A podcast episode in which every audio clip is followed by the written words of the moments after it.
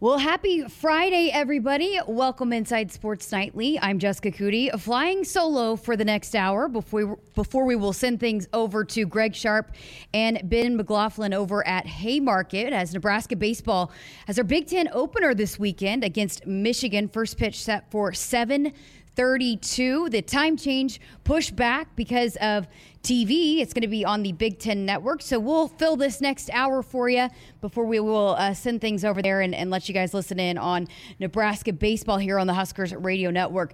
We got a big hour coming up for you until then, before 7 o'clock. And coming up, we're going to hear from Nebraska wrestling head coach Mark Manning coming off a fifth place finish at the NCAA championships. Five All Americans will get his take on all of that. He's going to break down all of that for us. And we also have a really special treat for you. Pat Logsdon, who has spent 40 years working for the Nebraska Athletics Department. got a chance to sit down with her here in studio. She's got some fun stories on Coach Osborne, Coach Cook, so you will want to stick around and hear some of that. But up first, we got to talk a little spring football. So, spring game is now 14 days away, two weeks from tomorrow. I did a quick preview of what the weather is projected to be like. Still ways away, so could change up a little bit. But right now, looks like it's going to be 61 degrees. So a nice day here in Lincoln inside Memorial Stadium. So make sure you get your tickets. There's going to be a lot of fun things to see, a lot of buzz with this football team.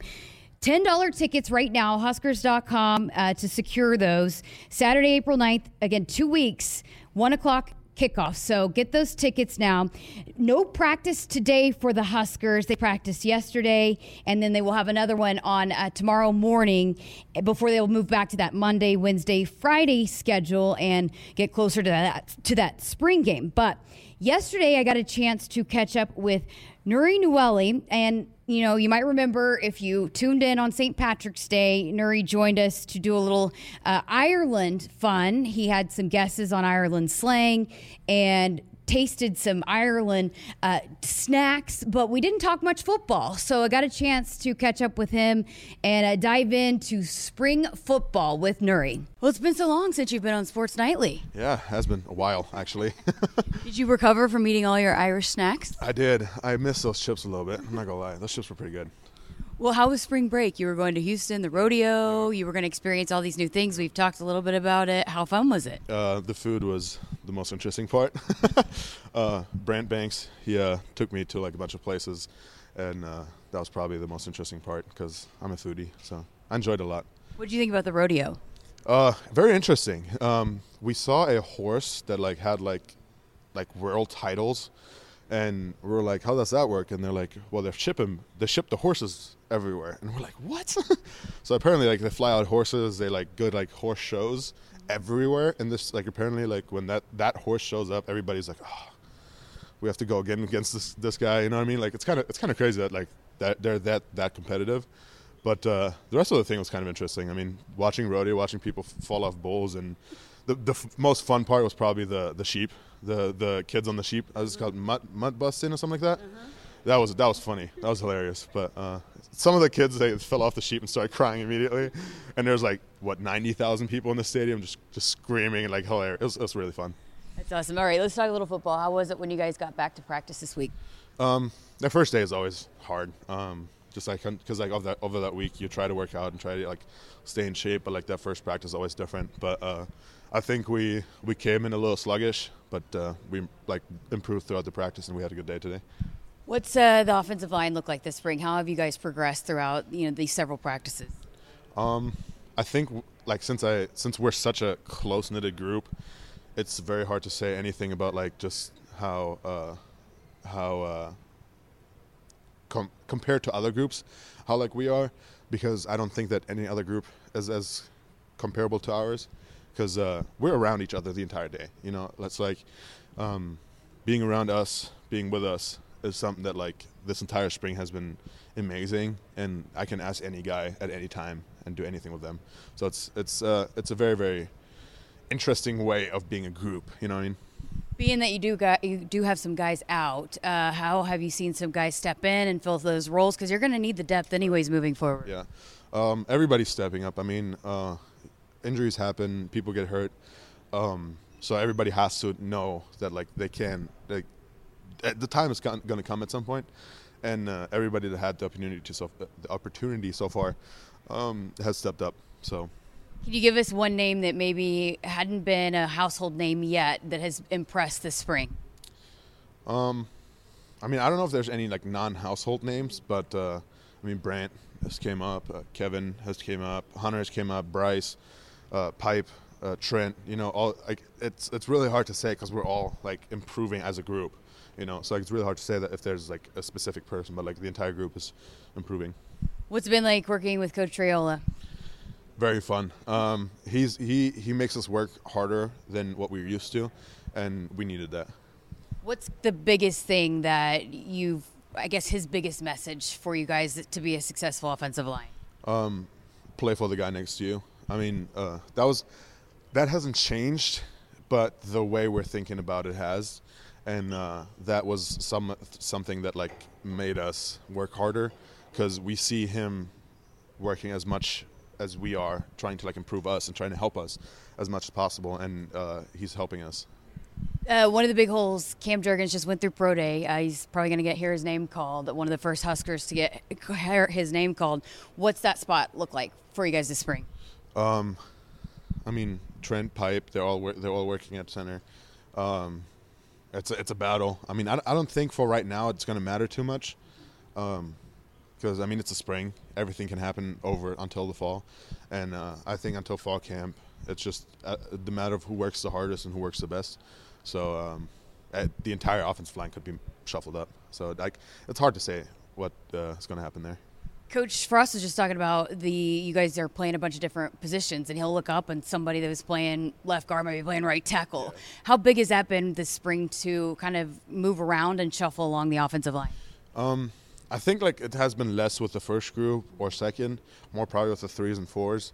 Um, just in general, like they're they are supposed to learn a lot. Like I mean, when I first got here, I played almost all positions too, um, and it just helps out if you know everything. Then like if somebody gets hurt, you know you can step up and like fill that role, and um, I think that like helps the younger guys a lot. And yeah. What about the defensive line? What's that been like battling against them? How are they looking? Uh, they're hard workers. I mean, I said it over there. Um, they're hard workers. They're all amazing people, and um, you can see how much they're trying to improve them and improve us because we have battles every day. And then running back, another uh, hot topic that people want to know about. Can you break down some of those guys and, and what they've kind of provided this spring? Um, they all have a different skill set. Uh, Yant, obviously, he's, he's a bulldozer just running over people. And I mean, you watch film and you see him just running over guys. It's it's crazy how much he has improved from the first day he got here. Which, not saying that he didn't run over people, just like the way he does it now, right? Um, and then uh, Anthony Grant has been shifty as hell. I mean, he's been running around people. He's fast.